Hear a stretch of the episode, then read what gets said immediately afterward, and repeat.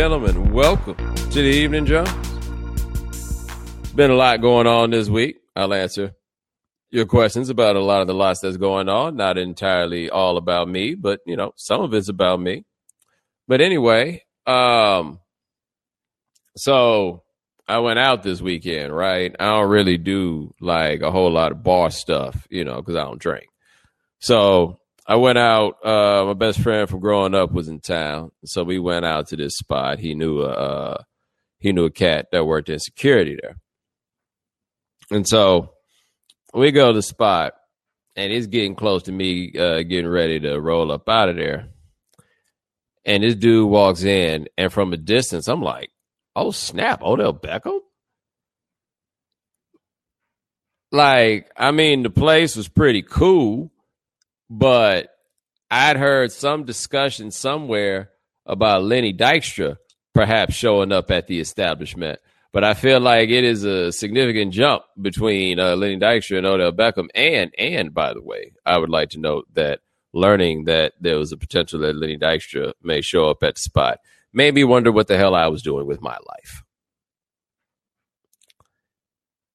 Anyway, um, so I look and I see Odell Beckham. From a distance, I think I see Odell Beckham. That dude gets closer. And ain't no goddamn Odell Beckham.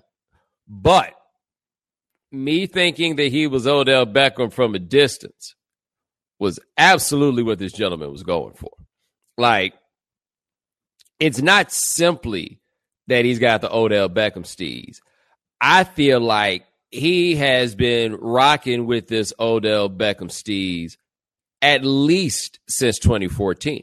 And here's why I say that. Thing about Odell Beckham, you'll notice he got that crazy hair thing that he's doing with the, with the side shave and the blonde thing. But you notice that the the hair that he chooses to remain growing that keeps getting longer and longer.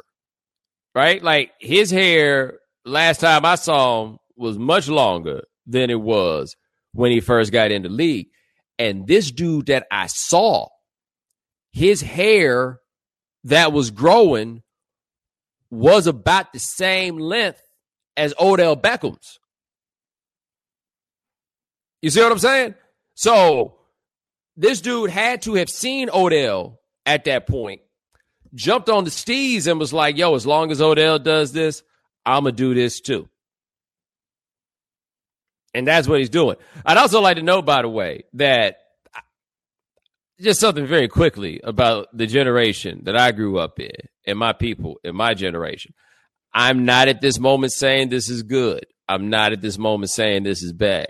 I will say, though, we as black men had about a good 20, maybe 25 year run where we wasn't out here dyeing our hair.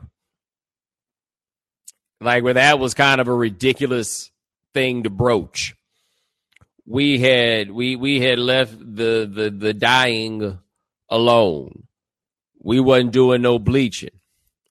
Now I'm showing up at the spot on Saturday and I'm seeing a man who's riding another man's steez. Now did my man say and then Cisco happened? Yeah, but Cisco, it wasn't like Cisco sprouted up a whole crop of Cisco's, as I recall. Like it was just a couple of them. But I don't remember like it wasn't like after Cisco did that, the streets was like, yo, I gotta go to the barbershop and get the Cisco. I don't recall seeing none of that. None of that at all. But anyway, fake Odell Beckham. So I see fake Odell Beckham, and I immediately try to go to the phone and like try to be slick about getting a picture of fake Odell Beckham. And Odell Beckham or fake Odell Beckham saw me with the phone in hand. And he didn't look at that camera like I would look if somebody was just trying to take a picture of me, which would be with a level of disgust and perhaps a consideration of trying to snatch that phone up out of his hand. Nah, nah, nah, nah, nah. Fake Odell Beckham, and this is how you know that what he's going for here is being fake Odell Beckham.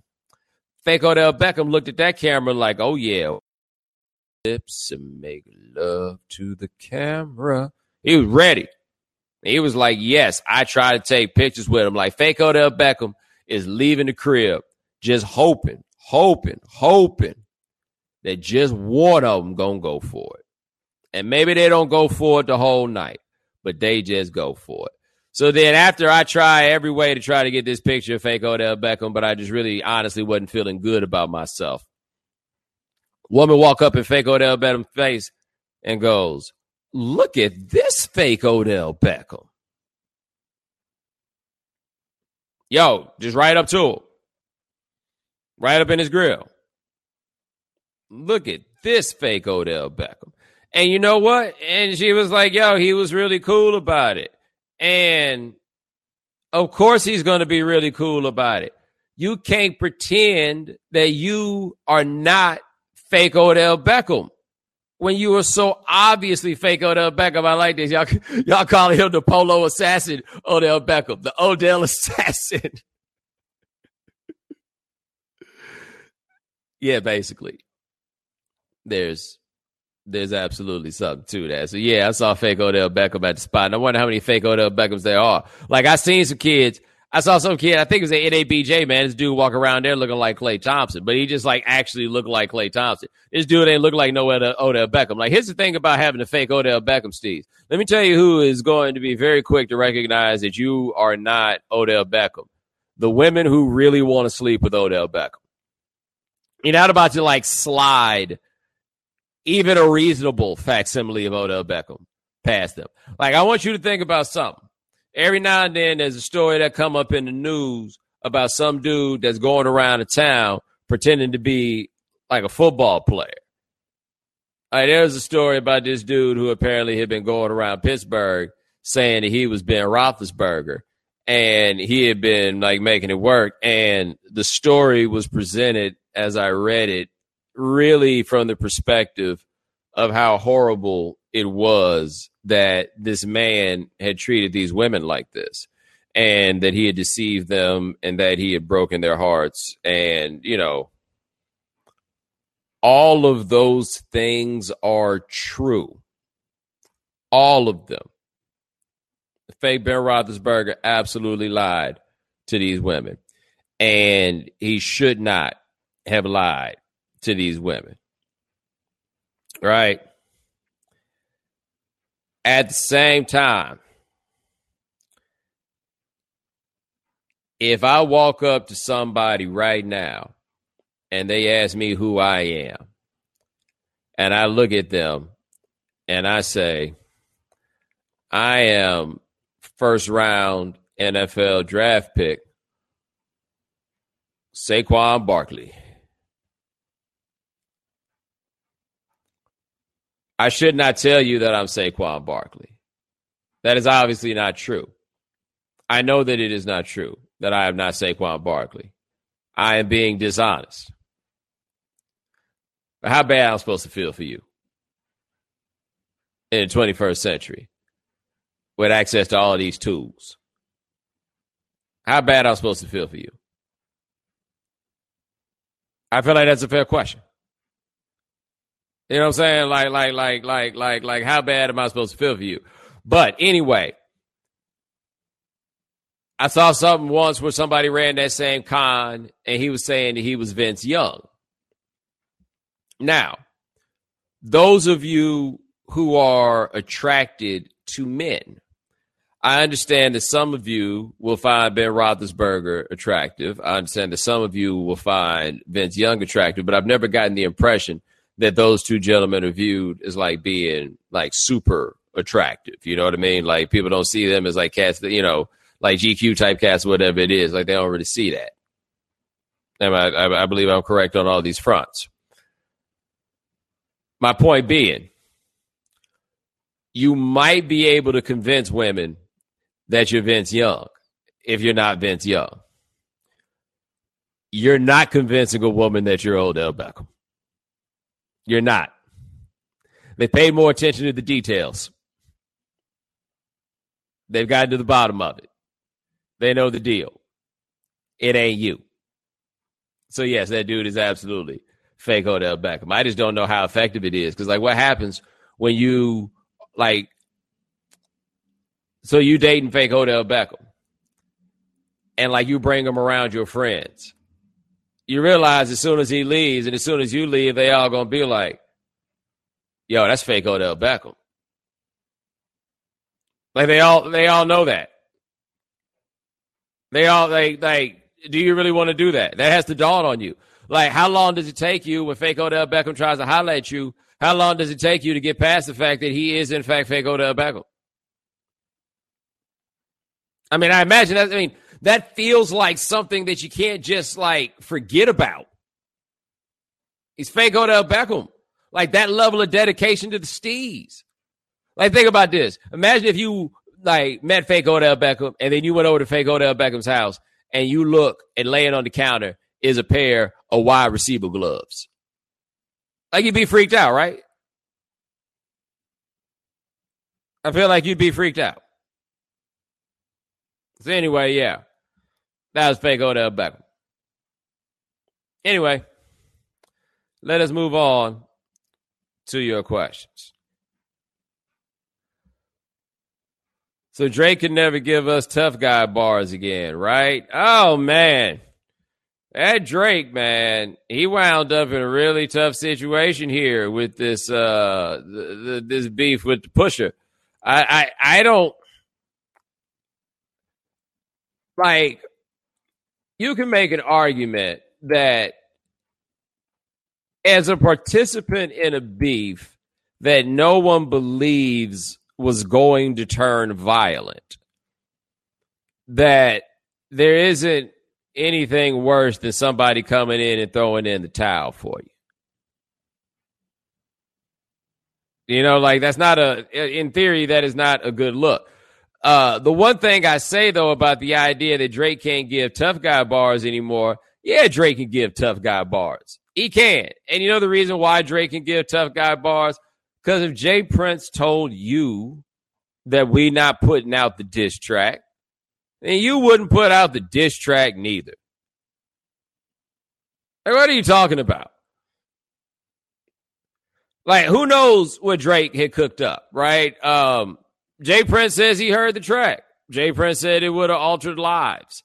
Okay. I mean, I'm willing to ride that out. I don't see no reason to question the man as of right now. I mean, the man out here right now pushing a book called Respect. Okay. So if that's the story that he's given, nobody is given a contrary story, by the way. Right? We haven't heard anybody say anything that is the opposite of the J. Prince story that we have out here right now. So let's ride this out. But you tell me right now, if you Drake and J. Prince come out and say, hey, man, you're not putting that track out, what you to say? Yes, I am. What? You're not to do that. No. Not how it works. Everybody's going to move on. Think about this. Pusha T ain't putting out no more tracks. Like, are you telling me that you don't think that Pusha T will want to run the score up on this one? All right. Look, I tell you this. Um, people with power have decided that this is going to end. So it's over. It was fun while it lasted. I tell you this though, I done seen a lot of people letting jokes fly uh, on the internet about a man that really don't want to be joked about. Like I don't, I think like J. Prince means something different based on like what age group you're in. Because Rap a Lot Records hadn't meant, I mean, what Rap a Lot Records meant 20, 25 years ago is not what Rap a Lot Records means right now, like two people, I think nationwide. So like the idea of like J. Prince being a major player in the game is something that I think some people are like new to learn about. This is what I would say to you about J. Prince. Tell me the last time you heard somebody saying anything publicly ill about that gentleman. Because I really can't think of one. He commands a certain measure of respect. So if that man say that the beef is over, then that means the beef is over. Period. Now here's the thing though. The beef is over. But Drake can't like I don't feel like Drake can just turn up um and act like this didn't happen. You know, somebody's like, can Drake roll out his album in June still? Yeah, he probably can roll out his record. I'm just very curious to know strategically how they're going to do it. Like I mean, this did happen. And also, let us not act as though people don't shake off catching L- L's in battles all the time. Like, how many people actually had their careers ended in battles? Because according to that logic, Prodigy had his career ended not once, but twice, but bounced back both times.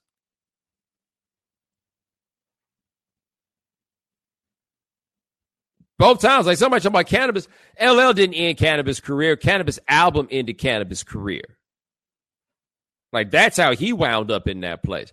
But not people shake these off. How many people have obliterated Ice Cube? Obliterated Ice Cube. People are talking about Ja Rule. Ja Rule's career didn't end with that. Like Ja Rule's time was probably winding down anyway, but that didn't really end his career. Like he still had hits after that beef. Somebody said only Common. Man, Common lit Ice Cube up. Hell, B-Real lit Ice Cube up. He caught a lot of them. A lot of them. King Sun, don't forget about that. As I recall, King Sun was rolling around LA just looking for the City Cube. But yeah, I just want to see how they promote this record. Again, this happened. No one can pretend like it did not happen. You are hiding a child. Yo, I was like, no lie. I was walking down the street uh, in Harlem somewhere, and the song was playing out a window, out a car window, and I couldn't really make the song out, but I heard the song playing, and out of nowhere, it just jumped through the speakers. You are hiding a child. Like even with that song on, it just flies out of the speakers. Like, damn, dog, that was really, really harsh. Really, really harsh. Appreciate the question. Let me see what we got here. Since it's Prince's birthday, what's one album of his that people should talk about more often? That is an interesting question because I think the answer to this is actually Dirty Mind.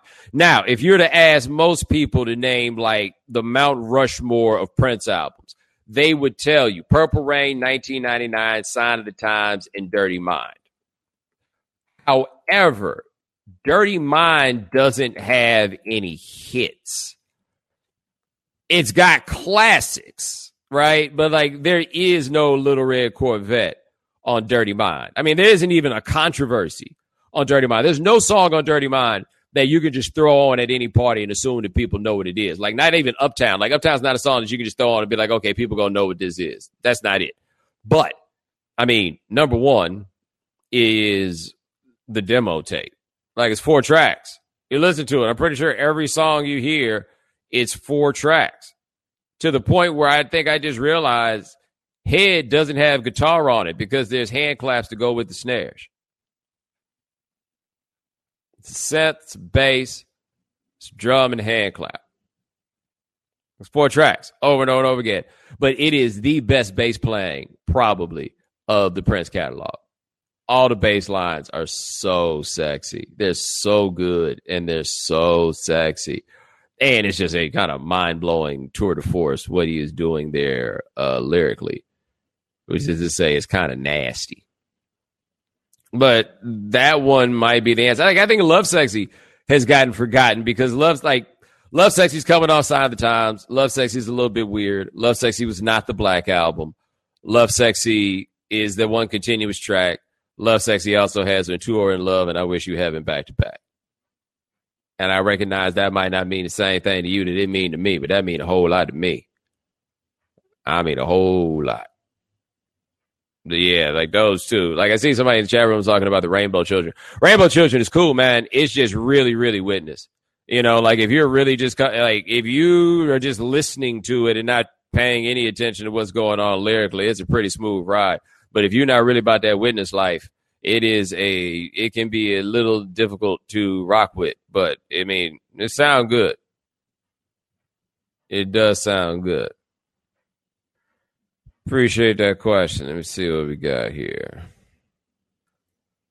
Do you find that the reviews for the new Kanye album, good or bad, tend to be about his latest, more about his latest antics than the album itself? I have actually kind of intentionally avoided what anybody else had to say about this Kanye record. Um, because I do think that we have reached the point that it is very difficult to have a discussion about Kanye's music that is not a discussion about Kanye. And that's where we get to the how do you separate the art from the artist. I do it all the fucking time, man.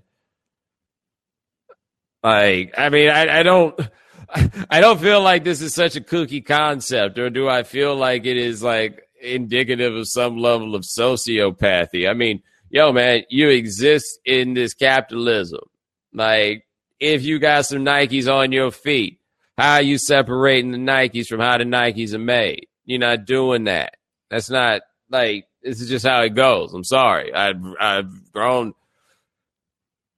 Often artists are awful people.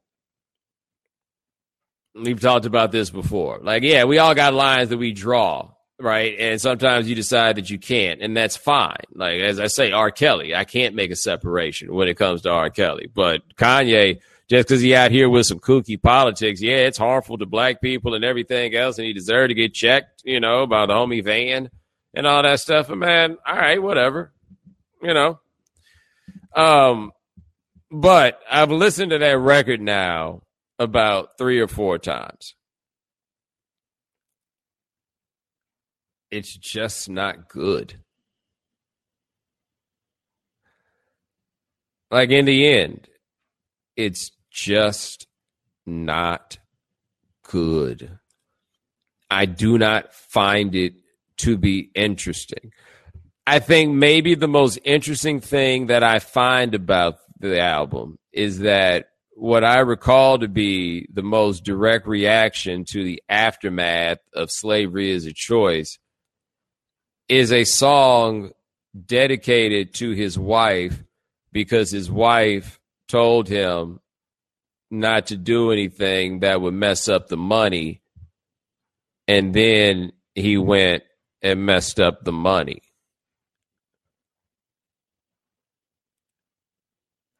That's the lesson you learn from that. Like really, that's that's that's what you came out of that with. Okay, Kanye. Okay. No, I just I just found it to be an uninteresting record, and I, I found Yeezus to be uninteresting, but Yeezus came from such an angry place from a guy who doesn't really do angry. Like that's not really the space that he traffics in when he's at his best. But it was a very furious sort of sound and Kanye, and someone, I think it was Spencer who said this about Kanye. Kanye's ego without vulnerability is just an asshole. You know, and that's just kind of the feel that you that you come across with it. And so this is Kanye like trying to hold it together at a time where I think he's been very honest about some of his struggles with his ability to hold it together and his songs about his struggles to hold it together are not interesting.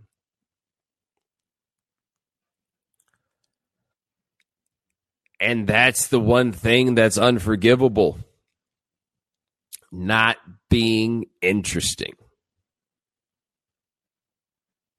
And so, all this stuff that has surrounded the record and all the things that have surrounded him. And it's a record that I don't even feel compelled to talk about. And I enjoy talking about Kanye's music. Like I think his music is very interesting to discuss, and it always has been in the arcs and the ups and downs of the catalog and everything else. And there's nothing interesting about this. There's nothing that really got my attention. And what I think really does him in on this is his belief that he is bigger than rap hamstrings this album because the beats on that Pusha T record are flames and they are rap beats. They are rap beats. These are not really rap beats. Like he's rapping, but these don't feel like rap beats. And so I thought that coming up, the thing that I thought was interesting about the Pusha record was that all the talk about the cover and all the talk about Kanye and all the talk about Drake had somehow obscured the thing that would have gotten Kanye all the attention that he ever wanted is that we would have been paying attention to those beats and we would have been like, yo, I think Kanye back. But it's kind of good that we didn't do that because that's not the Kanye that we got on the beats. That's not what we got. We got stuff that's more in line with Pablo. And I think the stuff he did for Push was better. I mean, here's the other thing about Kanye, too, man. Kanye's still trying to be a rapper at 40 years old. And that's I I don't think that's as easy to do as it looks. Especially if you're not like a great rapper. Which I don't think any of us believe Kanye is. I think Kanye is a very talented performer, but like this is a rapper. He's not a great rapper. And he seemed to be doing a lot more of his own writing on this record, which perhaps speaks to the fact that it's just not that interesting.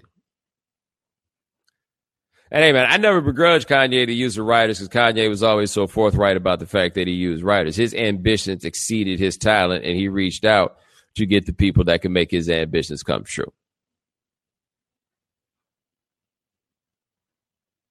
You know, I never had a problem with him for that. But yeah, man, this stuff is not good. It's not good. Maybe he got some stuff that he can put out later that we don't know about right now, man. But this just ain't good. Simple as that. And you ain't got to be mad at Kanye to say that. Because I'm not really one of them people that's mad at Kanye. But you ain't got to be mad at Kanye to say that. It's just not an interesting record.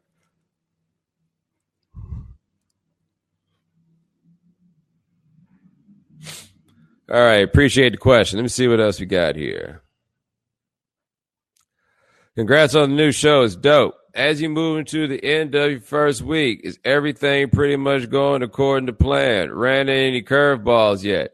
Nah, I mean, there aren't really that many things that I think count as curveballs that are going to come up with something like what we're doing. Like, I guess we had a bit of a curveball today when uh, the Bryan Colangelo news dropped like eight minutes before the show started but that's just going to happen. Like top's are going to come up, and then we're going to rock and go from there. But no, no, no. It's been. I think it's gone relatively smoothly. Um, I haven't watched it that much or that critically. Like I think I watched one of the episodes, and honestly, that's because I just kind of wanted to like enjoy it. You know, um, like one thing I realized is that so like if you if you go back with me, you know, go back like 2010, 2011, whatever it is, like when the new things would happen, like there was like a legitimate joy to the idea that these things had happened. And part of it is just I think a newness effect of it, right? But there's like a real there was like a real joy to it. And to a degree, some of the stuff, I guess in a way becomes I don't know, oh, hat's the way to put it, but you kind of get used to doing some of these things and like a lot of them get demystified. You know, like like the first like I remember the first time I talked to somebody that I thought was famous that I looked at and considered to be a famous person. Um and just remarking how upon talking to them, they just, you know, like they're just regular, they're just people. You know, and that's no shade to them. But, you know, there's something about once that happens, it all gets demystified. And, you know, you start doing all these things, man. And in the end, they jobs and you realize that there really isn't that much of a difference between the radio show you did that was local versus the radio show that you do that is national. Like they all kind of feel the same. It isn't that much different. Um, when I used to go shoot in the studio with Haize and Chip and do the YouTube videos, than it is to be in a television studio. Like I used to sit on a computer in there and bang out scripts uh, to put in the teleprompter like I do now. You know, like it it it all kind of normalizes in a way the more that you're exposed to it. But like this was a good week, man. This is a good week. Like I kind of intimated uh, this on Instagram. I talked about a little bit, but this happened. Like we ran through the show, and you know, I don't, I don't know. Like I think some people don't believe it when we when I say this, but I had absolutely like no nervousness about doing this. Like it's doing a TV show, you know. Um, I do a lot of those, and so we did the show. And there's no stress before it. There's no shakiness. There's no, you know, sweaty palms or nothing like that you know, we done rehearsals and like the good thing about doing rehearsals, like the habit is formed. So like I know what time I need to go to makeup. I know what time to get in the chair. I know what time, you know, so I can start running through these scripts so I can make sure I don't stumble over my words when we get on TV, you know, all that stuff. And then we did the show and we got to the end and like something happened on two levels that I did not expect. One was after it was done like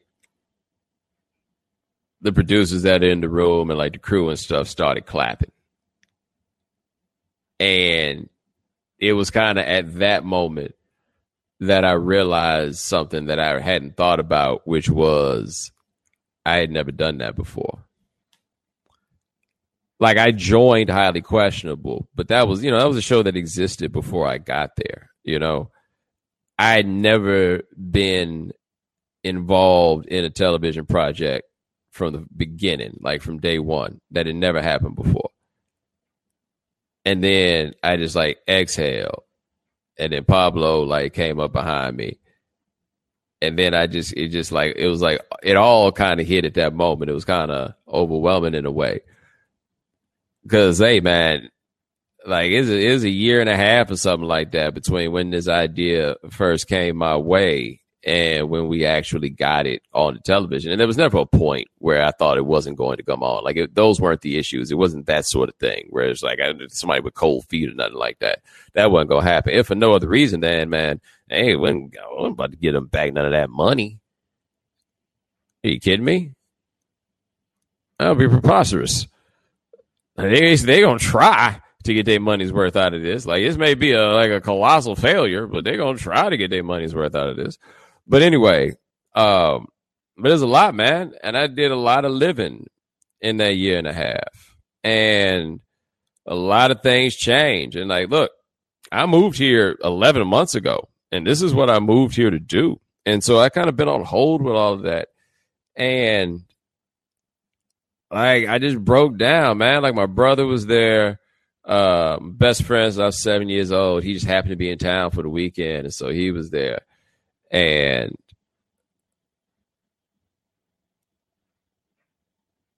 like I smile about this shit, you know? Um, and I'm not I don't know I don't know how much I'd done that about work stuff in a while. Like how much I'd been in like in a position to like just enjoy this. Like I haven't been doing this. At first, I really haven't been doing this overall for a long time, but I haven't been doing this for a long time. Like this is new. Like we got something that's going from the ground up, and I feel like we got something that's a bit different than what is currently out there. Like we'll ultimately see whether that difference is a good or bad thing. You know, like shows are evolving beasts. Like it's going to turn into different things. We're going to see what it is. But hey, man, we made it. You know, and like I'm doing this with the homie. Like me and Pablo, like we the, the show ends and we go to lunch. You know, and we laugh at stuff. You know, like I really like Dan, but I got a different relationship with Pablo. Like this is the homie in a lot of ways. You know, we come up in this together, fighting through some of the same things. You know, like, and we got this. And I think that we're a good fit for one another. And I think we got, you know, good people that are around us. And this is legitimately fun. Like we are legitimately having a good time doing this. Like every now and then you'll hear somebody laugh on the set. And ain't nobody faking, man. Like we're really just having a good time while we're there.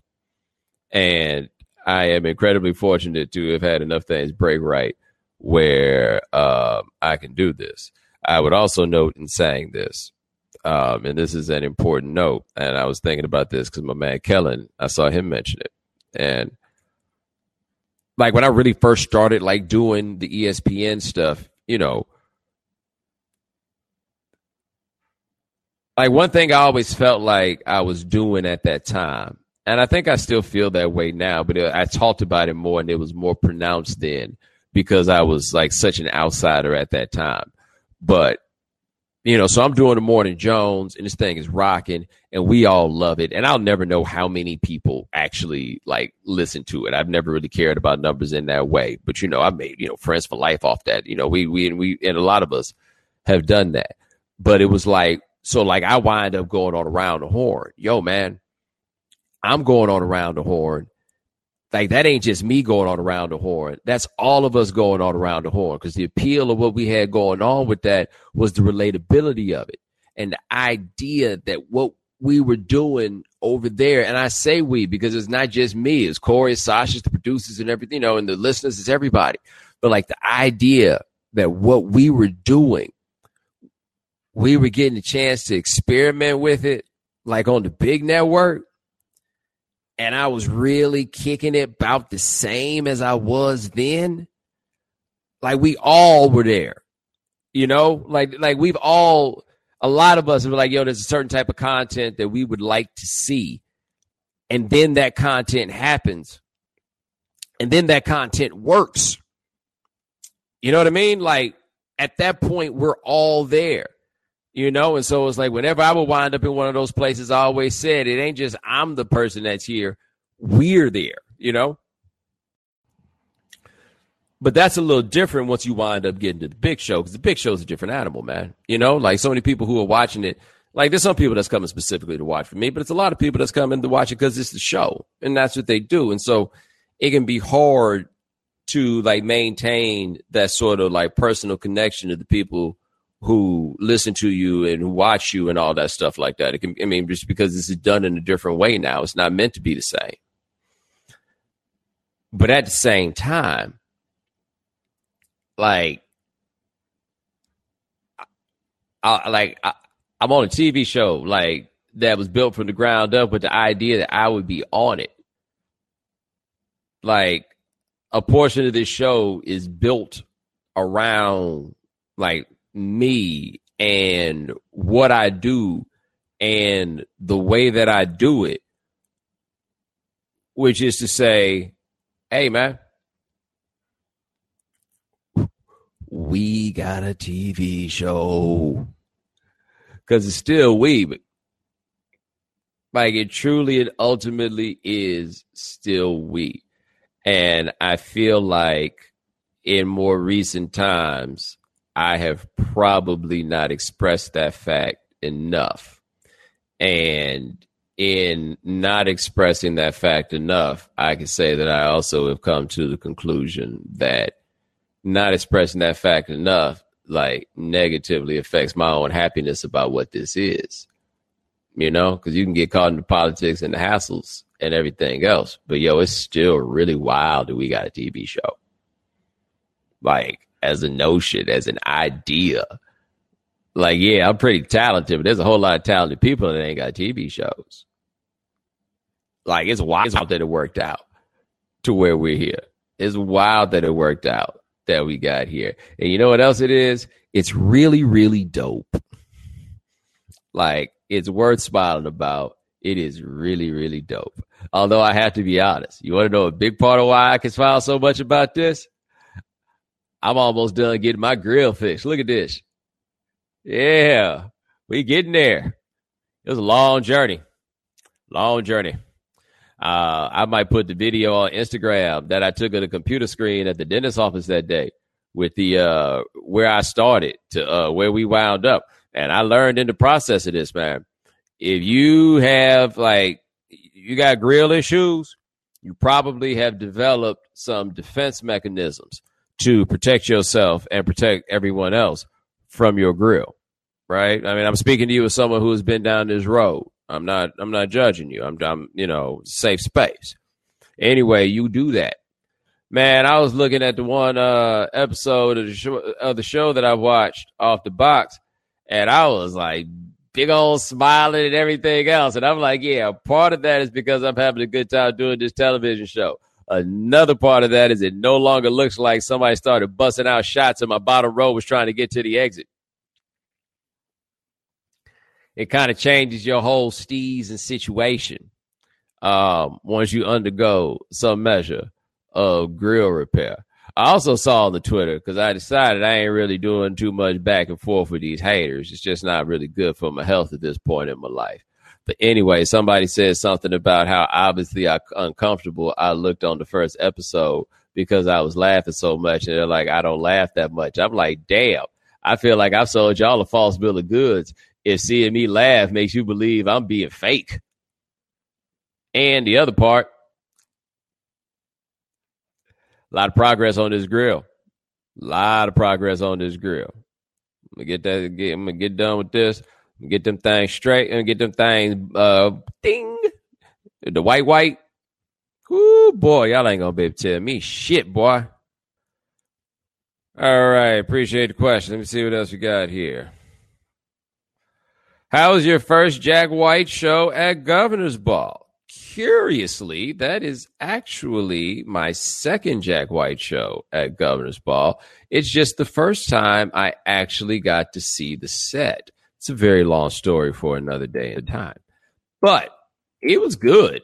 Um like I'm not that well versed in his catalog or the White Stripes catalog, but he was good. His band was strong. Um you know, he's a bit of a weirdo, but you know, you're allowed to be that in your life. But no, I enjoy I enjoyed myself at the Jack White show. I did have a moment at the Jack White show where I was walking and look, man, it's governor's ball and I don't know like what to make of this point. I'm not saying who's doing it the right way or who's doing it the wrong way.